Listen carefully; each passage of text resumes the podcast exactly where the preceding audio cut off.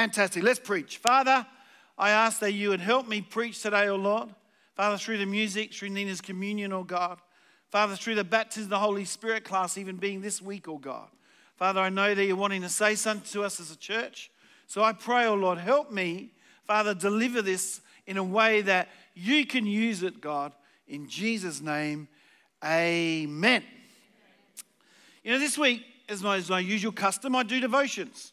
And I'm trying to read a lot of the Gospels this year. So I'm really sticking a lot to the Gospels, reading a lot of the Gospels, reading them pretty much all the time. And so I was in Luke, and I was in Luke 3, and uh, great book of Luke. And, and I just read this scripture, and a word just jumped out at me. And from that word, this sermon has come. So let's read it together, or not together, I'm just going to read it. 3.15, Luke 3.15. As the people were in expectation, and all were questioning in their hearts concerning John whether he might be the Christ. John answered them all, saying, I baptize you with water, but he who is mightier than I is coming, the strap of whose sandals I am not worthy to untie. He will baptize you with Holy Spirit and fire. And I just felt this morning to speak to you about fire fire in the Word of God and fire as it might pertain to us. The word fire just jumped out at me.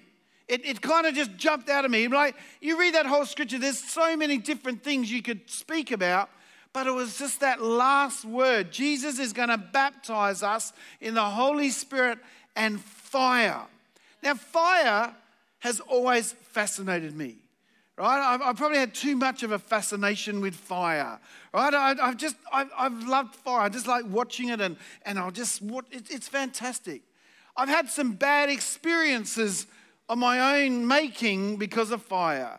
I remember we had a working bee here and uh, there was a whole lot of cardboard and we'd hired a uh, mini skip or skip to throw it all in and I just had a brilliant idea, right? That we'd get some petrol, right? And we'd put it in over the cardboard inside the thing because I thought we can get more stuff in the, you know, skip if I burn it first, right?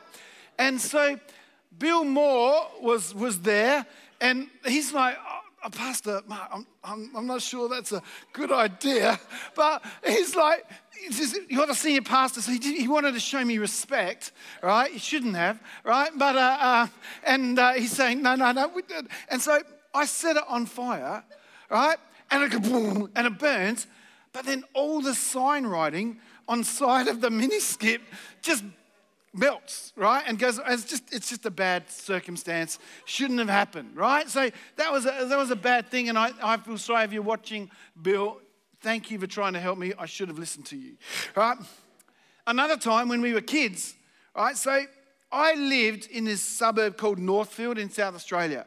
It, it was like a suburb that was surrounded. There was on one side, there was the uh, Hillcrest uh, mental institution, a big mental institution, right? On the other side was a cemetery.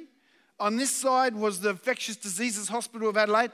And on this side was the maximum security prison right? And it was called Yatala.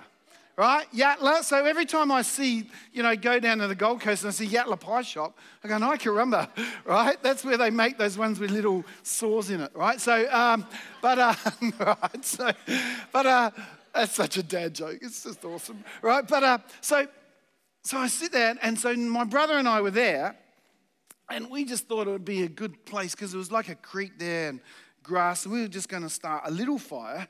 But with fire, you can't actually control it. And the next thing, this fire has just gone out. But luckily, because it was a prison, they have lots of monitoring that's going on around there. And all of a sudden, these, you know, the prison guards come and they've got this truck and they put out the fire. And, you know, it was 70s justice. So uh, what happened is that just we got a bit of a clip around the ear and a kick out the bum and don't do that again. So, uh, you know, like, so fire hasn't always been my friend but I love watching fire. All right, so enough about fire. Let's have a look what Jesus, he's much better with fire than, we, than I am. Right? so let's have a look what Jesus does with fire. He will baptize you with the Holy Spirit and fire. John the Baptizer, John the Baptist, baptizes with water, but Jesus will baptize with the Holy Spirit and fire. And the Bible shows us that it's a purifying fire. So have a look at the next verse. His winnowing fork is in his hand to clear his threshing floor and to gather the wheat into his barn, but the chaff will burn with unquenchable fire. Our God is an unquenchable fire. The fire is now unquenchable. John's baptism could purify the outside like having a wash with water, but the Jesus Holy Spirit baptism of fire purifies all of us. It purifies the heart. Look at what Proverbs has to say about this. The crucible is for refining silver and the smelter of gold, but the one who purifies hearts by fire is the Lord. So there comes a purification process that's more than just the washing of the outside so that you look good on the outside. It's about something that happens on your inside, something that happens in your heart. See, the baptism of John was a repentance baptism. I'm going to live a different way. I'm walking this way, now I'm going to live a different way. And I really noticed something fantastic this week as I was looking at this. What it's saying is, this, I'm not going to be as I was, I'm now going to be something different. And so John said things like, bear fruit worthy of repentance. If you have two tunics, give it to someone, give one of them to someone who hasn't got any tunics. Give them your tunic. He said to tax collectors, don't take more than what you should. He said to soldiers, don't extort money by threats. See, what I love about this is that John's requirements were all about how we treat one another, not religious observance. In fact, he was quite scathing of the Pharisees who claimed they didn't need the baptism because they had Abraham as their father. See, it was, it was, it was something that, that needed to actually be shown that there was something of your repentance. I was living this way, I'm now living that way. Religious duty or the mere observance of rules has never impressed God. Just the sacrifice itself has never been a thing that impresses God. Our relationship with God, our relationship with Jesus, should always be manifested and be shown and be revealed in how we treat other people. It's not about whether you did the right things, it's about did it actually implement and influence your life enough that your life starts to influence other people. John baptized with water, but Jesus will baptize with the Holy Spirit and fire, purifying fire. This fire cleanses the heart. You not only live different, you now are different. See, when I get baptized with water, kind of like the outside, I make sure the outside's all good. But when I've actually had that change of heart, I'm actually different. What used to stir me, what used to drive me, what used to be my passions, that it's not just I'm not doing it because I'm not supposed to anymore. It's not I'm not doing it because I don't want to. It's not me any longer. Something of the Holy Spirit has come inside me. So it's not just like, I shouldn't do that because I'm not supposed to. It's just, it doesn't drive me, it doesn't attract me. I've become different. There's been a change of heart. You're a different person. You know, we see this on the day of Pentecost. Acts 1, verse 4. And while staying with them, he ordered them not to depart from Jerusalem, but to wait for the promise of the Father, which he said, You heard from me. And then he uses the very same thing from Luke For John baptized with water, but you will be baptized with the Holy Spirit not many days from now. And we see then in verse, uh, Acts 2, verse 1, we see this actually happen. When the day of Pentecost arrived, they were all together in one place. And suddenly, there came from heaven a sound like a mighty rushing wind, and it filled the entire house where they were sitting, and divided tongues as of fire appeared to them and rested on them. See, John, Jesus' Holy Spirit baptism of fire uh, happens after he's been resurrected and it purifies everything. So, the disciples up to that point, they'd been baptized in John's baptism of water, John's baptism of repentance, and they tried to do their best to follow Jesus. Their intent was to follow Jesus, but under the fire of persecution, when the disappointment came of his death and resurrection and the confusion that came, it wasn't enough. And they flee in fear and in anxiety and in confusion. But then the baptism of fire through the coming of the Holy Spirit changes everything. Now, not only do they just intend to follow Jesus, which they we, show, we just saw they couldn't ultimately fulfill, now they have the power to follow Jesus and whatever he asks them to do. And we can see that pretty much every one of the apostles was martyred in a very horrible, terrible way.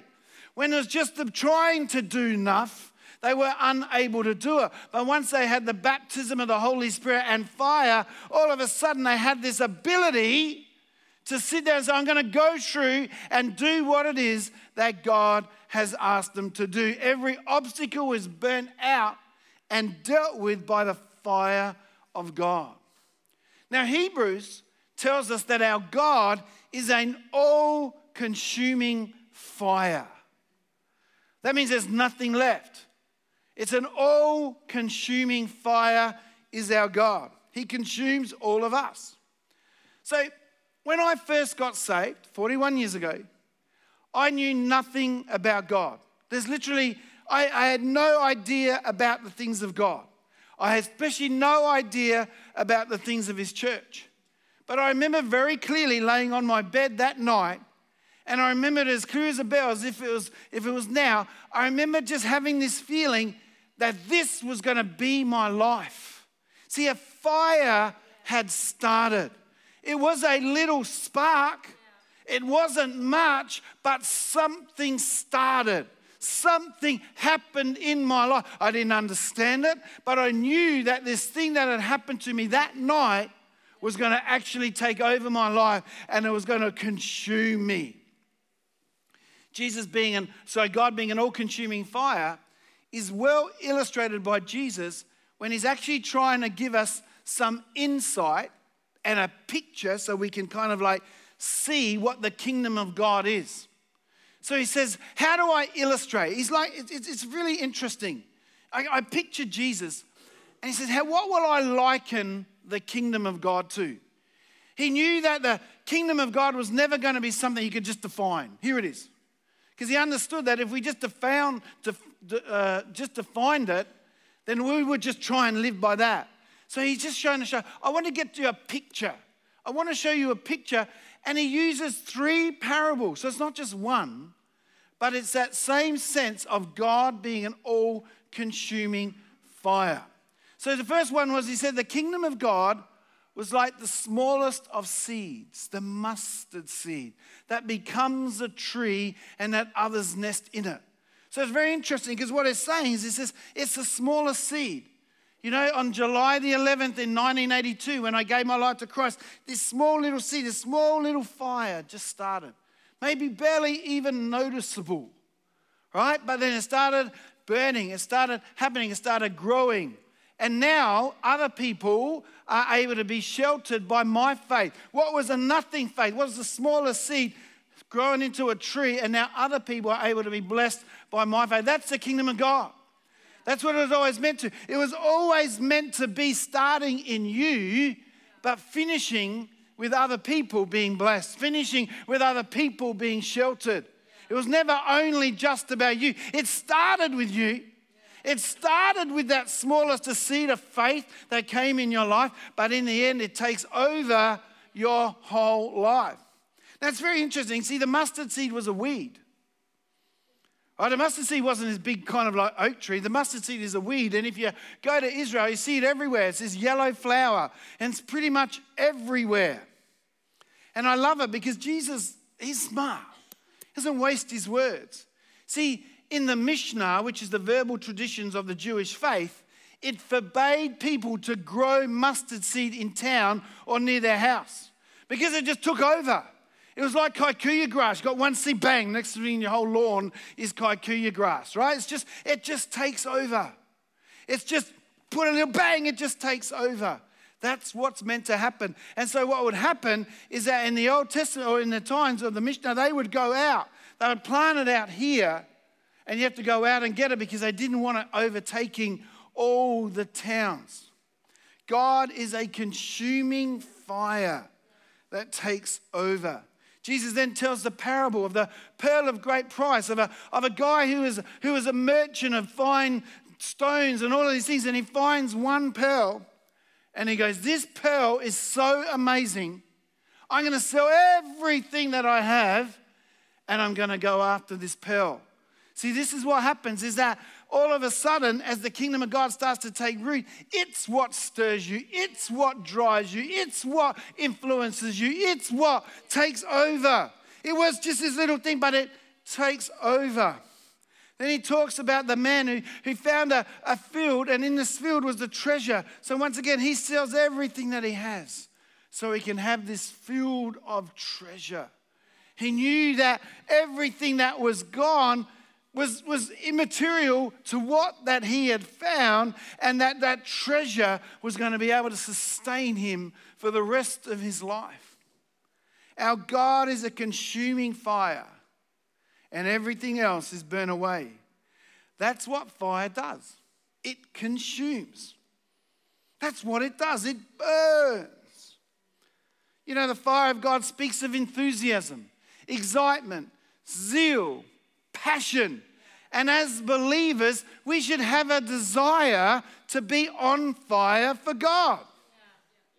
Now we see in uh, the in the word or through the word that God uses fire to speak to his people.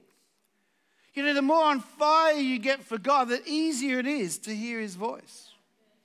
It's in his fire that it makes him real in your real life daily situations. His fire brings, your fire for Him brings, brings Him into your circumstance. Think about this it was in a burning bush on fire where, where, where God tells Moses that he's going to become a deliverer. That fire gets into Moses' heart, and though he initially protests, God fire melts away all of the fears and his insecurities and he becomes that deliverer. When God instituted the old covenant with the children of Israel on Mount Sinai, he speaks to them out of a fire. And as they navigated that wilderness for 40 years, it was by a cloud by day and a fire by night that actually led them into the places they are meant to go. So understand the more on fire you are for God, the more easy it is to hear what it is that God says. God used fire to vanquish Israel's enemies, but to also judge the people of God. Leviticus 10 tells us an amazing story about Nadab and Abihu, and they offered a strange fire to God. And really, what it was is they just thought any fire was enough. They just thought, I'm just going to get this fire, that's enough. But what it is, is that God's saying, it's not just any fire, it's not just any passion, it's not just any desire that I'm just going to move in and bless. It's a desire for the kingdom, it's a desire for God. And so what happens, these guys are judged because it's just, oh, we'll just give whatever. But in the end, God is saying, no, I want you to have a godly fire and work with that. So you can't play around with the things of God without actually hurting yourself. You play around with fire and you end up getting burnt and getting burnt is horrible. The fire of God isn't to mess with, it's to be taken seriously and to be treated with reverence. Corinthians tells us that our works on earth for the kingdom are going to be tested by fire. Not our salvation works, because you can't work for your salvation. Corinthians very clear it says that Jesus is the foundation of our salvation, not our works. But it says what we build on that foundation. So Jesus is a foundation. We can't put that foundation. That's Jesus. We, we can't work for that salvation. But once that foundation is there, we build something on it. I mean, just a slab is actually pretty pointless. Right? And it says you might make it to heaven. You just kind of got into heaven, and that's great. Still better being the last person in heaven than the first person in hell, I reckon. Right? But, uh, but, but you know, you want to have built something on that slab. You want to have built something on, that, uh, on that foundation. And so what happens, it says that what you build for yourself, I'm going to use the kingdom for myself. I'm going to get ahead. I'm going to do this. I'm going to use the principles of the kingdom for myself. What you do for yourself, the Bible says, is wood, hay, and stubble. And a fire comes and is burnt, and it's nothing. You're still in heaven. It's not your salvation is gone. That's Jesus. You can't have worked for that. But it says you can build on a foundation gold, silver, and precious stones. And you can do things with a heart for the kingdom and with a heart for others and with a heart to see the call of God outworked in your life. And all of a sudden, what you build is gold, silver, and precious stones. And then when the fire comes, it can't be burnt. Yeah. And you have those rewards that come in heaven. Of course, there's the fires of hell. You know, there's a number of things the Bible likens to fire, and all of them give us a picture of how the fire of God should work in our lives. Proverbs 6, verse 27 says that lust can be a fire, and be people who have been burnt by that one.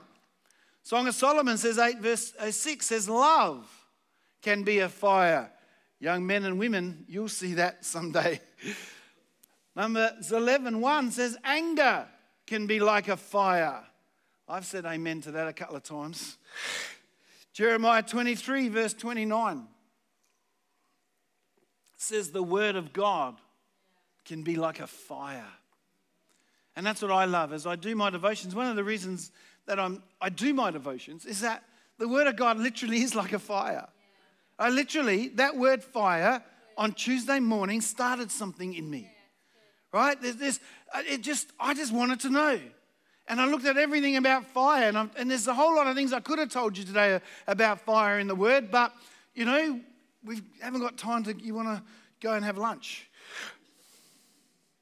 See, these things can seem it to make, these things can make it seem like God's fire is scary, that God's fire is something to flee from. But I want to say it's the complete opposite. See, fire is very interesting. Fire in the fireplace is incredible. You get warm by it, you look at it, and it's just a really nice heat. But fire in the curtains burns your house down. Right? So, where is that fire? That's what we've got to actually think about. When Jesus said he was going to baptize us with the Holy Spirit and with fire, it wasn't in our curtains. It wasn't to destroy us. It wasn't to hurt us. It was fire and Holy Spirit coming into our lives to actually help us, to be with us, that, that we would know God. God's fire through the Holy Spirit is never going to harm you. It's a fire that's going to help you. It's not a fire that's going to burn you, it's a fire that's going to empower you. It's not a fire that's going to scar you, it's a fire that will captivate your heart. God is an all consuming fire. And once you get a taste, once a little spark takes hold, you're done. And it's over. God is all that you want. You know, Jeremiah, the weeping prophet, known as the weeping prophet, in Jeremiah 20, and I'm going to read in just a moment, but he's been having to say all these prophecies. Everyone hates him. He just hates it. And so he says, I'm going to not say it anymore. I'm just not going to say anything anymore. But it doesn't quite work out. Let's have a look at his lament. I become a laughing stock all day. Everyone mocks me. For whenever I speak, I cry out, I shout violence and destruction. For the word of the Lord, for me, a reproach and derision all day long. If I say I will not mention him or speak anymore in his name, There is in my heart, as it were, a burning fire shut up in my bones. And I'm weary of holding it in, and I cannot. That's what the fire of God is. You can try and run away from it, but you're on fire. It's, it's burning. Some of us try and run fast enough. We've got this kind of fire in our shoe. We run fast enough thinking it won't get us. But eventually, we have to stop running. And there's a fire for the things of God. And there's been some disappointments. There's been some circumstances. There's been some things where, where you thought something's going to happen and yet something else happened. And so you kind of go, I, I want to run from the fire. But allow God's fire to do its work in your life. I remember being very disappointed in a particular time of my life. And I decided that's it. I'm not going to do anything in the kingdom. I'm sick of it. I don't want to be in this kingdom, but I don't want to go to hell, right? I, I trusted you, God, and you let me down, but I don't want to go to hell, so I'm just going to go to church. And but I'm not going to really get into it. And it used to be horrible. It's a great praise and worship. Everyone's like worshiping, and I'd be like. And I remember once turning to someone I knew God was moving, and I just said to him, "Gee, I picked the wrong night to have a bad attitude, right?" I went to a camp, and at this camp, remember, I'm trying to run away from God. I'm just, I can't trust you in ministry, God. I've done everything, and you let me down. It didn't work out the way that I thought it was going to, and, and that's it. I'm not going to do it. I'm going to sit and live in my disappointment. I don't want to go to hell, but I don't want to be here either. Right? And, and, and that's how it was. And I was in a camp meeting and I was sitting on a back row ready to leave early because I was going to go game, play a game of cricket, right? And I was going to leave early, and, and I, because I, I just, I'm going to do that. And I felt something happen right there in my spirit. On that first drum beat, bang, uh, and I, I recognized it. It was this fire. And I'm like, God, I'm not asking you to touch me. You say that you're a gentleman and you won't come upon me if I, I don't want you to come upon me. And I just sit there and literally the song starts. It's the praise, not even like nice music. It's the praise. And I just start crying.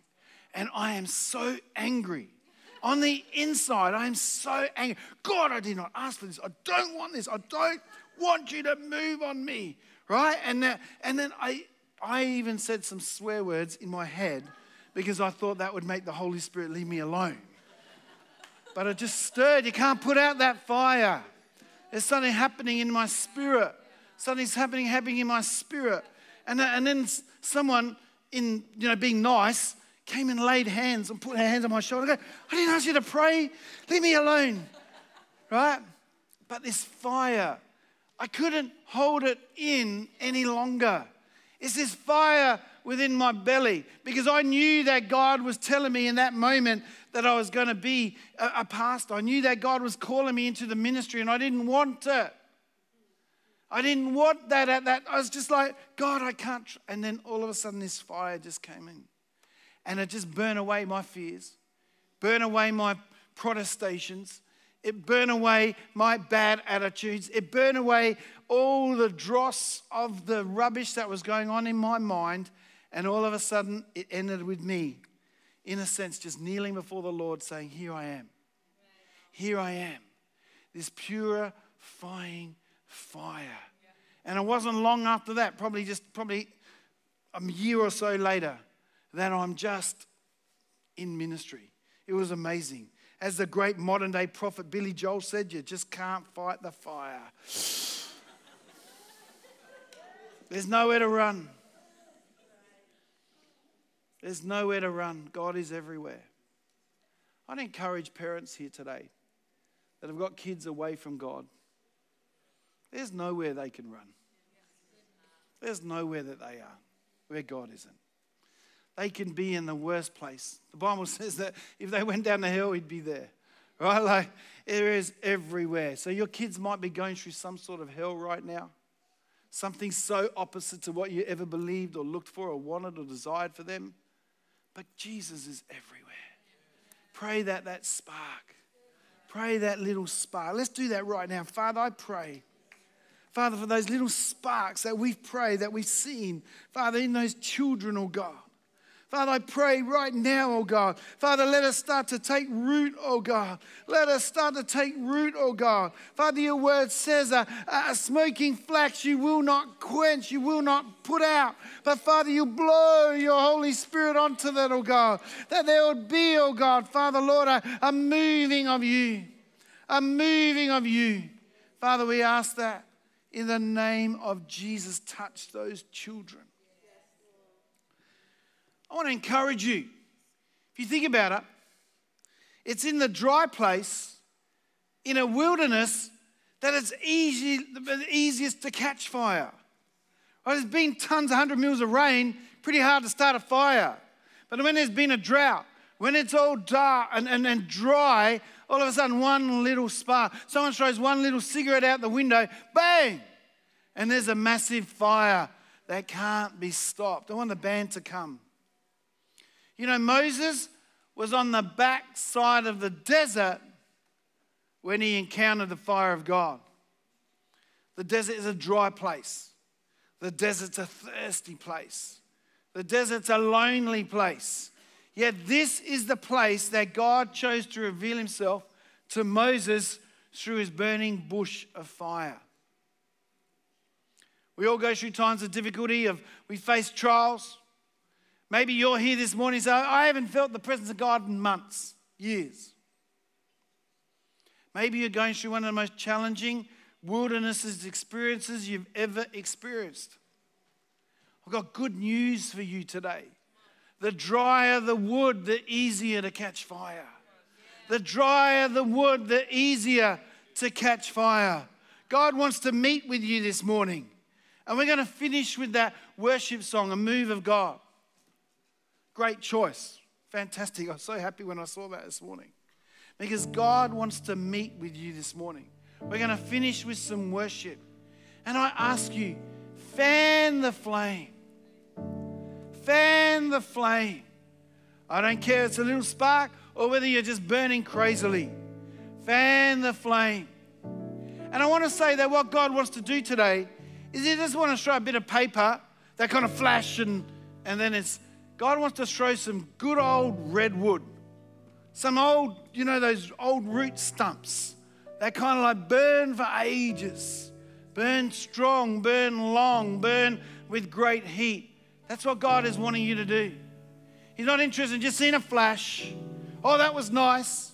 No, He wants to see something that burns, something that keeps you warm, something that allows the, the coldness of, of heart to just be long gone. You think about a fire needs three things to be fire it needs oxygen, it needs heat, and it needs fuel. We've got all of that this morning for, the, for, for God to do something. This morning, the Holy Spirit, He's the oxygen. Breathe in that Holy Spirit today. Your presence here this morning is the heat. This message that I've spoken of this morning is the heat. The worship that we've sung is the heat that we're applying. So you now bring your fuel. The fuel is your desire, your seeking, your faith. We're going to worship God for a moment. So why don't you stand? A burning flax, he will not quench. Close your eyes right now.